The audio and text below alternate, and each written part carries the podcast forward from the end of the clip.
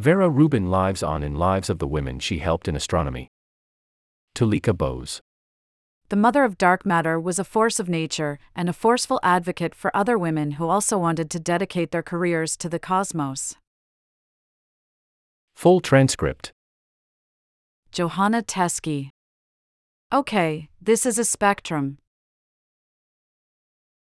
Teske. Vera Rubin means a lot to a lot of astronomers. This was one of the instruments that she used to help discover the presence of dark matter, which we now know is the dominant form of matter in our universe. Teske.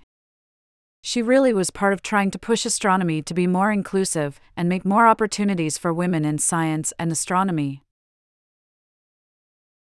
Text in 1942, a 14 year old teenager named Vera Rubin built a telescope with her father out of cardboard. She would go on to change our understanding of galaxies and open doors for female astronomers. Alicia Weinberger she is often credited as the mother of dark matter because the science that she is most well known for is discovering that galaxies seem to have a lot more mass in their outskirts than can be accounted for by the amount of visible light coming from their stars. Text in 1948, she received a bachelor's from Vassar in astronomy, the only astronomy graduate. After being rejected from Princeton for being female, Vera enrolled in Cornell instead where she studied 109 galaxies and made one of the first observations of Hubble's law. Or how galaxies move in relation to each other. Princeton wouldn't admit women to its astronomy program for another 27 years. Teske. For a long time, women weren't highlighted or their roles in science weren't highlighted as much. Text after years of teaching, Vera C. Rubin joined the Carnegie Institute for Terrestrial Magnetism in 1965, where she met collaborator Kent Ford. With Kent Ford, she used a spectrometer to analyze spiral galaxies, including Andromeda Galaxy, about 2.5 million light years away. Weinberger very carefully and taking advantage of new instrumentation that was developed here, was able to measure how fast stars in the outer parts of galaxies were rotating about their centers. Weinberger. She was particularly interested in taking spectra. So that's where we break up the component light from an astronomical object into its component colors, which give us a lot of information about how that object is moving and what it's composed of. Text She and Ford found something surprising. Weinberger Vera discovered that the outer reaches of galaxies seem to be moving too quickly.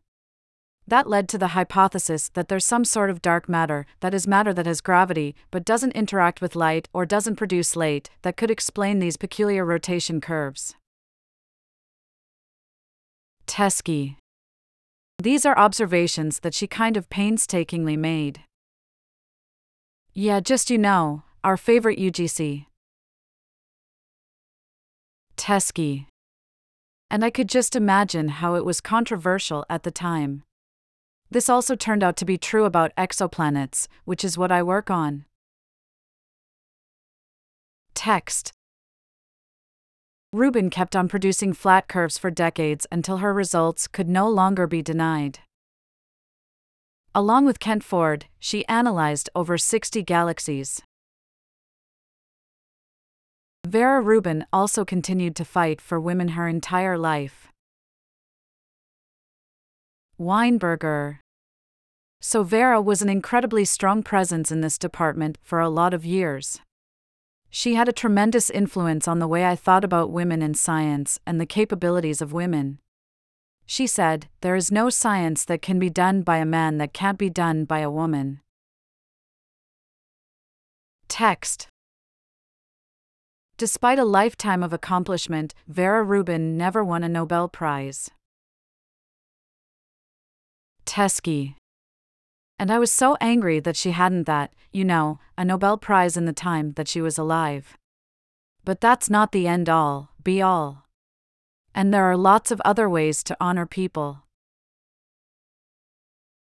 Text Vera Rubin is the first woman to have an observatory, the Vera C. Observatory, named in her honor.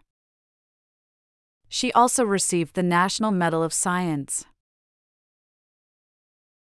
Teske I like to think that we're carrying forward that legacy of encouraging curiosity in everyone, really, and emphasizing that there's lots of ways to do science, a lot of approaches to science, and that if you're hardworking and curious and have a question, that it's worth, worth investigating.